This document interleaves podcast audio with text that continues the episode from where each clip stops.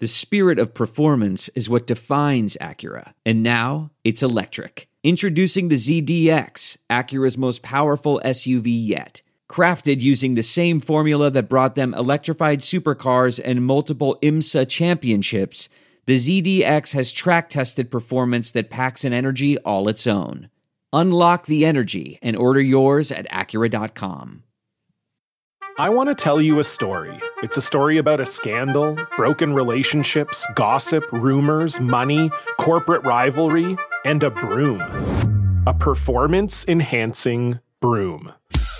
My name is John Cullen. I'm a comedian, podcaster, and for 20 years, I was a semi professional curler. And I want to tell you the story about how a single broom almost imploded the 500 year old sport of curling. We felt like we were bringing a knife to a gunfight. It's the story of a superstar and his fall from grace. I was being dragged through the mud. It's the story of two brother entrepreneurs with a dream. I said, that's great news. It's a story of intrigue. I still don't understand why we want to keep his name secret. The full story has never been told, so I'm going to tell it. Broomgate How a Broom Almost Killed Curling. It was a year I'd like to forget. To listen to Broomgate, search for Broomgate in your favorite podcast app. That's all one word Broomgate.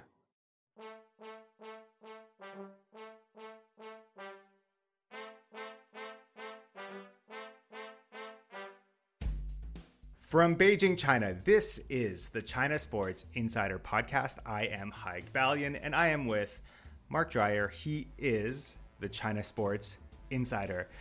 Today on the show, China shows up at the 100 meter final. The IOC's rule to stop political speech is put to the test by Chinese athletes, and much, much more. Mark, there is a lot to talk about today. I hope you're ready. I certainly am. I mean, let's talk about the big picture to start with. And to be honest, all the predictions were saying, you know, this is a foregone conclusion. China is likely going to finish second to the US, both in terms of total medals and in terms of gold. For those who uh, haven't been following the, the Olympics, the official way to calculate it is by gold medals first, and then if it's a tie, by silver and bronze. But the way that the US, and I believe Canada also does it, is total medals. Now, there's different reasons for that. We won't go into it. But it's really, really interesting right now. The way the schedule breaks down is that China is kind of front loaded with its medal chances, and then the US comes back strong with track and field at the end. But I'm not sure, for the first time today, I'm not sure the US is going to do it. China, overnight coming into uh, day 12 today, was seven goals ahead. The US picked up a couple early, but then they had a disastrous men's 4x100 uh, meter relay.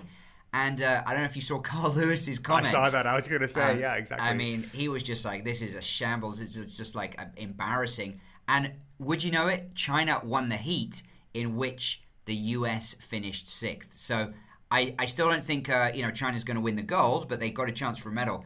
But uh, what it does mean is that that's another golden opportunity gone missing for the U.S. And everyone that they lose now, it means China has a better chance of staying on top.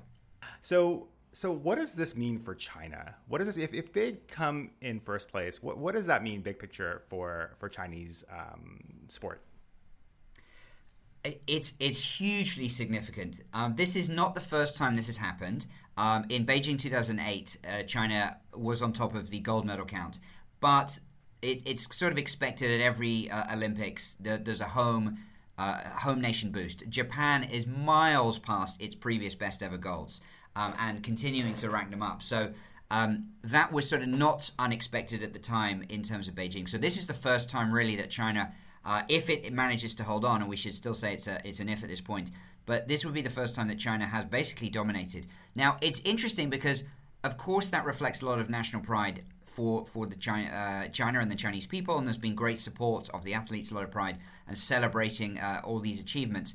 But at the same time, over the years, coinciding with some disappointing, more disappointing performances in um, uh, in London in 2012, and then in Rio 2016, where actually the, the the Great Britain team, kind of carrying on the momentum from London, finished second. China fell down to third, which was not um, not sort of uh, received very well back home in China. But we've had a lot of comments over these Olympic cycles about China moving away from this golden obsession. And to be honest, it feels now like we're reversing course and that it is back to gold is everything. I feel that as China becomes a more dominant power, just in, in geopolitical terms, you know that is being reflected uh, in the medal table, and, and people are kind of embracing that back home. So instead of the discussion about you know it's it's not just about this, we can celebrate gold and uh, silvers and bronze. I feel like you know of course, it helps that they're winning. That's got to be do something to do with it. But but it's uh, it's been interesting to see how the discussion has changed from Olympic cycle to Olympic cycle, and now it kind of feels like we're reversing course. You know, it's it's really interesting to see this reaction, and and you know, I've been following you on Twitter, obviously, and and you've had a lot to say on Twitter um, about that, and and I felt like this week you finally sort of. Well, you had a snap, Mark.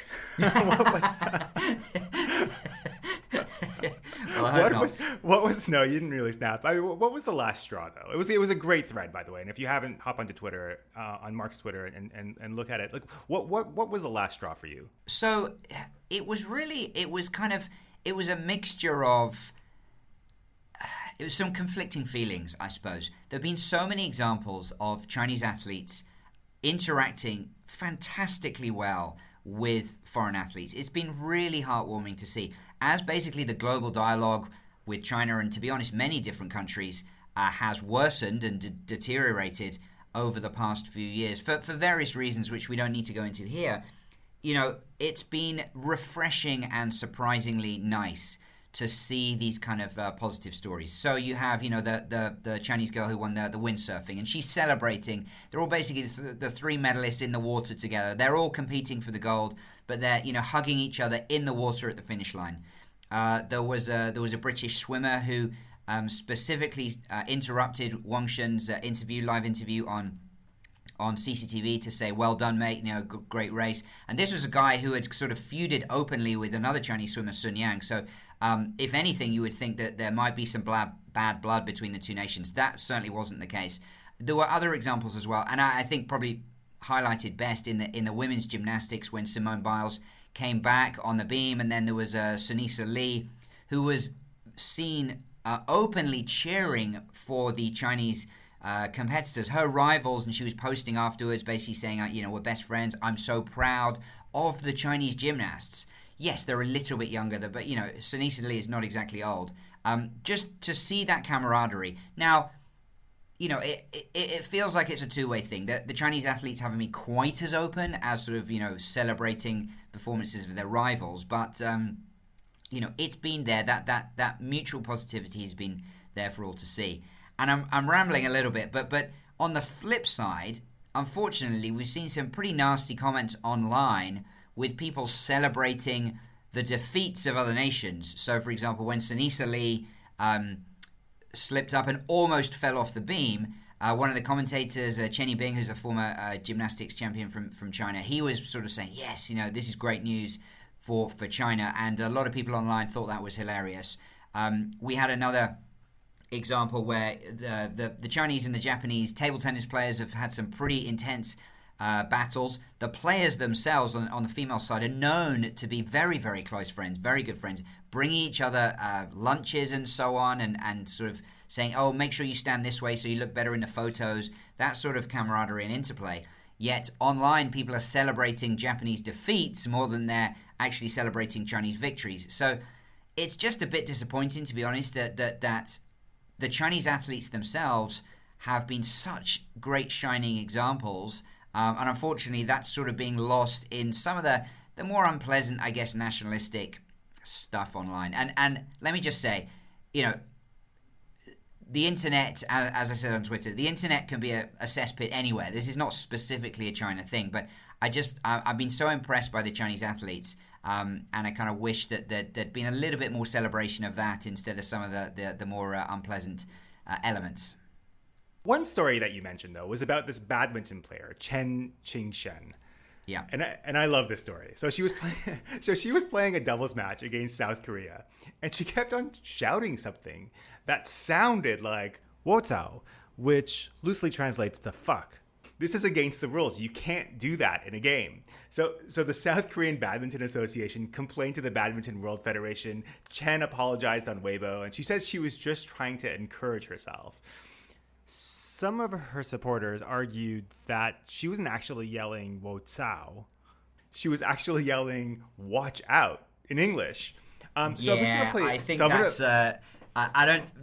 Not going to give too much uh, uh, credit to, to that argument. I think that was probably, uh, you know, used as, as more of a joke. I mean, look. On the one hand, I like seeing players fired up. You know, you want to see them. Um, you want to see them really passionate about their sport and, and, and, and giving it everything. And the swearing wasn't directed at the South Korean opponents, which is obviously it, it shouldn't be. But you know, you, you kind of think, well, if it had been in in a Chinese tournament broadcast on CCTV, she definitely would have been reprimanded, or at least you know CCTV would would have censored the language because, as you said, it's basically like you know what what's out. It's like it's like the F word, um, and so yeah. Uh, it wasn't the best example for kids, but uh, I think she kind of apologized afterwards, and uh, perhaps one of those stories that was made a little bit more um, of overseas than than, than than it needed to be. Now, Usain Bolt has been the man at sprinting events at the Olympics since Beijing 2008. He's retired now, obviously. I, I didn't realize just how wide open the field was until the semifinals. Uh, Su Bingtian, he absolutely came out of nowhere and won his heat with a time of 9.83, which is a new Asian record. Um, he came in sixth place, I believe, in the finals with a 9.98. But that didn't matter here. What was the reaction here in China? I mean, his semi final uh, performance was absolutely astounding, I have to say. I'll be honest, I've been a little bit skeptical of Su Bingtian over the last three to four years because I felt that the media here has sort of hyped him to a level that his his performance hasn't actually warranted. They've been desperate to, to find a track star following the uh, the retirement of uh, of Liu Xiang, the the 110 meter hurdlist, who who of course won in 2004. But you know we're going back a little bit, and then he had disappointments with injury in 2008 and again in in 2012. So it's been a long time that, that China has, has been looking to replace a track star. Then, of course, you've seen the retirements of Yao Ming and Li Na. And so Su is kind of anointed for me, way before his time, as the next big thing in China. However, this performance finally justified the hype. 9.83. His previous PB was 9.91, and everyone has been running incredible times on this track. It's supposed to be a little bit springier than before, so it's kind of more energy efficient. It's giving that boost. But still, he was the fastest qualifier and his start was absolutely i mean my jaw just just dropped. He was so far ahead at 30 meters and he held on. Uh, he had a couple of other guys coming right back at him and he and he dipped them on the line. So he was the fastest qualified going into the final. Um, I think in those two hours between the semis and the final, the whole of China was sort of you know buzzing about this, and word got out that people know of him, but you know he hasn't really been a medal contender. And as you said, it's such it was such a wide open field that you know he was kind of the man to be. He had the quickest time, so he had one of the middle lanes, which is where you want to be for the final. Now, clearly, you know he he probably gave a little bit too much in the semi, didn't have enough, wasn't able to repeat that performance. He's a guy who goes out hard. He's got such a strong start and then tries to hang on, and he didn't have a good start in the final. So, you know, he was still under ten minutes. Uh, unfortunately, he, he he was out of the medals, but. Um, I think the the Chinese media and the Chinese public have really embraced just that semi-final performance um, because of the time, Asian record, and um, you know historically there haven't been uh, many or, or, or any Chinese sprinters. Not the men's hundred meters. We've had 110 meter hurdles, which is similar but different with Liu Xiang. So uh, it's I think my sense is that people are embracing it because it's kind of a sign of progress. It's it's another barrier broken down by a Chinese athlete. He's going to inspire the next generation, and it's no people are no longer thinking you know, Chinese can't run fast. You know, Chinese can't do this. Chinese can't do that. It's it's another example of of as I said, progress being made. They've been winning Olympic golds in, in many different uh, disciplines, and uh, perhaps uh, 100 meters would, would well it'd be the icing on the cake. But but something now realistically that a, that a Chinese kid growing up could shoot for in future Olympics. Are speaking of the next generation, do you are there any other um, sprinters in the pipeline in China? not anywhere like the same degree. Now, Su Bingtian is is into his thirties, so he doesn't have a whole lot of time left.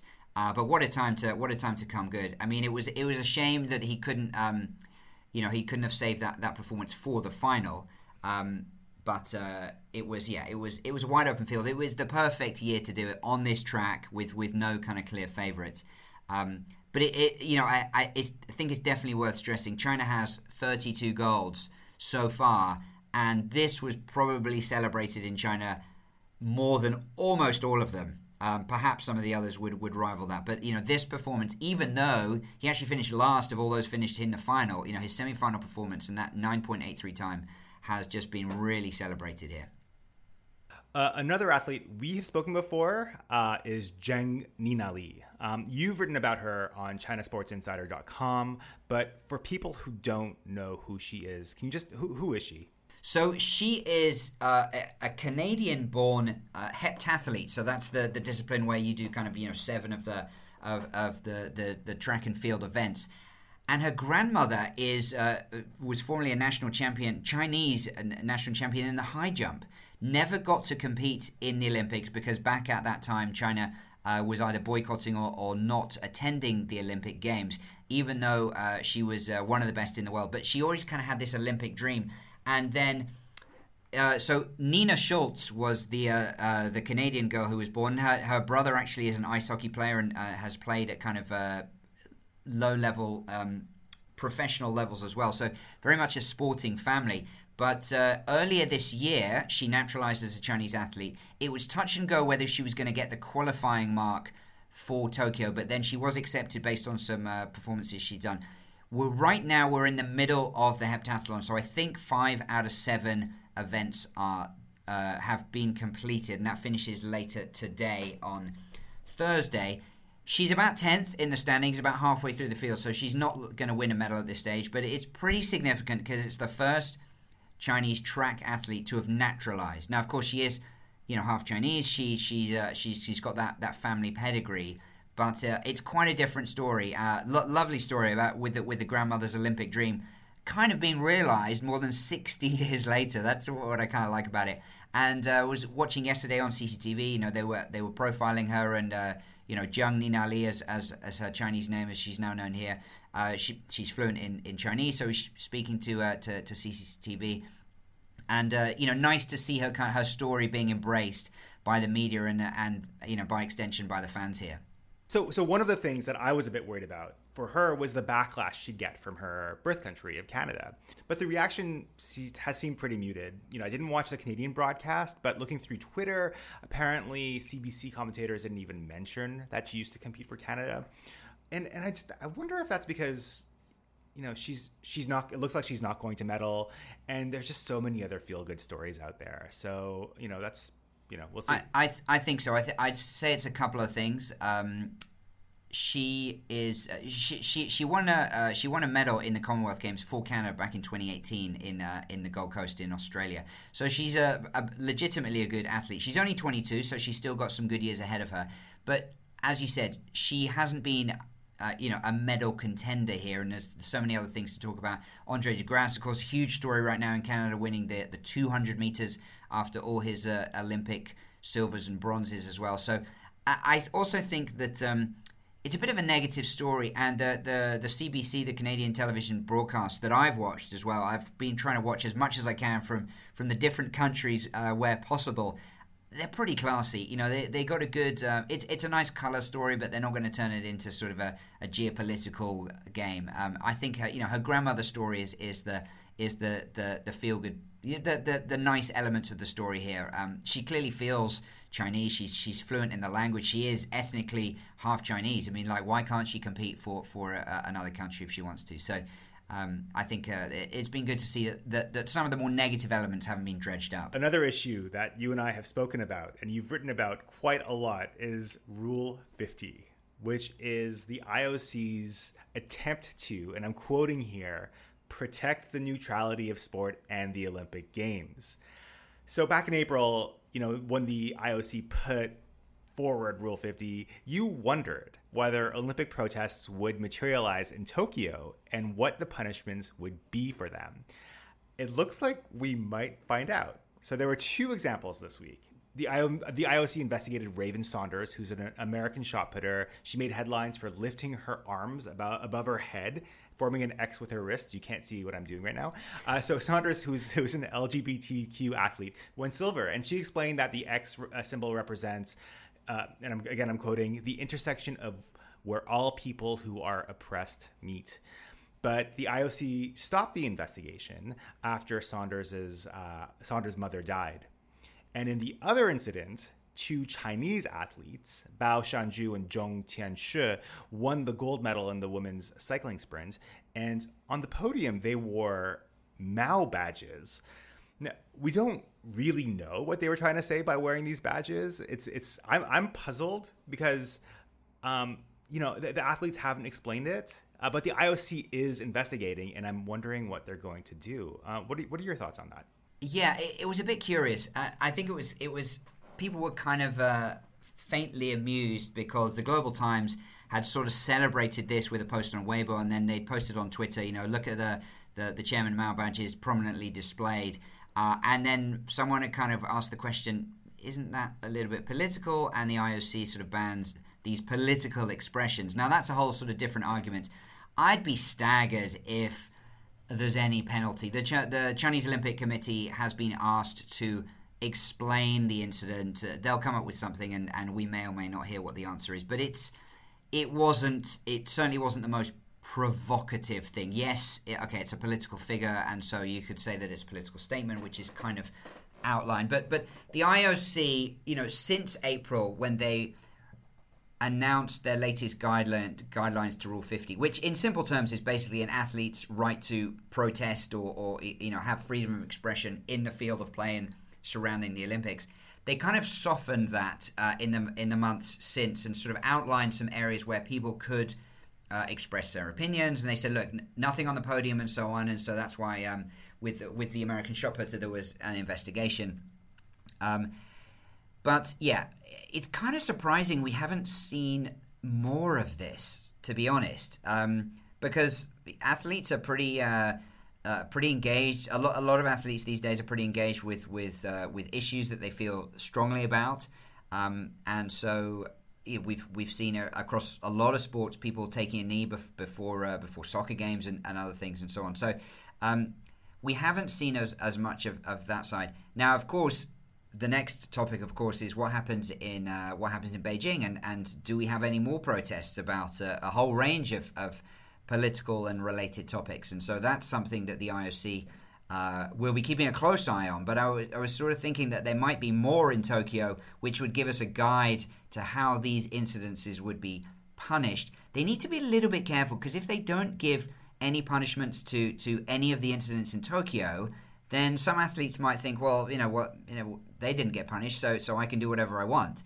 which is very much not what the IOC wants. They are very keen to kind of stop any of this, um, you know, political expression even though they've sort of relented in the face of some quite stern opposition. So, anyway, we still got a few days to go. We'll see what happens with the Chairman Mao badges. It was, you know, just, I don't know, it was a bit of a nothing, but it, it's, it, it, I suppose it's legitimate to, to investigate it. We'll see what happens, but I'd be very surprised if there's any kind of penalty. Let's end Olympic news on a good news story. China's women's basketball team lost in the quarterfinals to Serbia 77 70. That is not the good news. Um, the good news is they had a really impressive showing. They went 3 0 in pool play, and I think you can consider that a win for this team. They're really young. Like their average age is like 25, and, and compare that to Serbia, uh, whose average age is 30. And, and best of all, was the reaction of their coach after they lost. Mark, what did she say? Well, I don't have the, the quote in front of me, but she was basically saying it, it, was it was a fantastic learning experience for, for the players. You know, she just kind of spoke quite refreshing, uh, refreshingly open and candidly about the team and saying, look, they're not going to expect her to win every game, um, but she was she was really proud of, of the way that the players had done. To, for for a Chinese coach, you know, where, where you're winning so many goals, basically to embrace what you could say is defeat in that way it w- was quite surprising even though there wasn't the pressure on, on the chinese women's basketball team to win gold. But basketball in china on the women's side you know has has seen some good results. They got bronze in the 3 on 3 the the new form of basketball here and uh, and a pretty good run in the uh, in the 5 on 5 and and it's important, I think, to China because basketball is a popular sport, uh, and they know that it's globally popular as well. So so doing well and performing at kind of at the top level in some of these sports is I think in some ways more important, uh, and this goes back to Su, Su Bingtian. People know that track and the hundred meters is is like one of the biggest events of the Olympics, and so it's it's more important to do well in that than it is in the you know the ten meter pistol shooting, where China might win a gold, but to be honest, no one's really watching, no one really cares, even in China, um, let alone overseas. Whereas um, you know if China were to win some of these, of course every goal just counts for one, but but they're not all created equally. So so some goals are, are, clearly valued more than others, and I think basketball as a team sport is a big one. Um, but yeah, the, the coach was just basically saying, um, you know, she said, I think although we lost the game, we lost with honor. It sounds a bit cheesy, but I, I just thought it was kind of nice. She, you know, she said, I think today's result is the perfect reflection of Olympic sportsmanship and Olympic spirits, and just kind of recognition that it's not all about gold. It's about a learning experience, and for this young team, uh, they will have learnt a lot uh, in in how they performed and, and, and in how they lost to, to Serbia, and, and hopefully they'll be uh, they'll be stronger in the future for it. Let's come back to China. In China, we've been pretty sheltered when it comes to COVID. Here yeah. in Beijing, we'd gone like six months without a, a, single case, and that changed last week. Uh, you know, we're still in the single digits, nothing to pack, uh, to panic about. Um, but nationwide, this is probably the most significant outbreak since January 2020. In terms of sports, the Chinese Basketball Association has suspended its games for now. Yeah. And at this point, it's really hard to say what the impact is going to be um, on the Olympics. I mean, I'm not an expert on any of this, but you know, outbreaks in the in China in the past have been dealt with really comprehensively. Generally, contact tracing is really good. Lots of people are vaccinated, and I, I expect this outbreak to be dealt in the same way. Is there really anything else to add? I mean, the Olympics start in China on February the fourth next year. It's now August the fifth, so we are within six months. It's it's, uh, it's incredibly close. The next two weeks are going to be critical in terms of can China sort of, um, you know, are the, the the restrictions that they put in place just over the last few days are they enough to kind of uh, uh, stamp this out before it develops into something bigger? China, as many people know, is, is kind of had this uh, COVID zero strategy, and um, it's not a strategy that that uh, that the the uh, the whole rest of the world is. Uh, you look at the UK, which is sort of fully opening again, and, and there's thinking, well, we we got vaccinations, we're good to go. So it's almost the opposite end of that spectrum.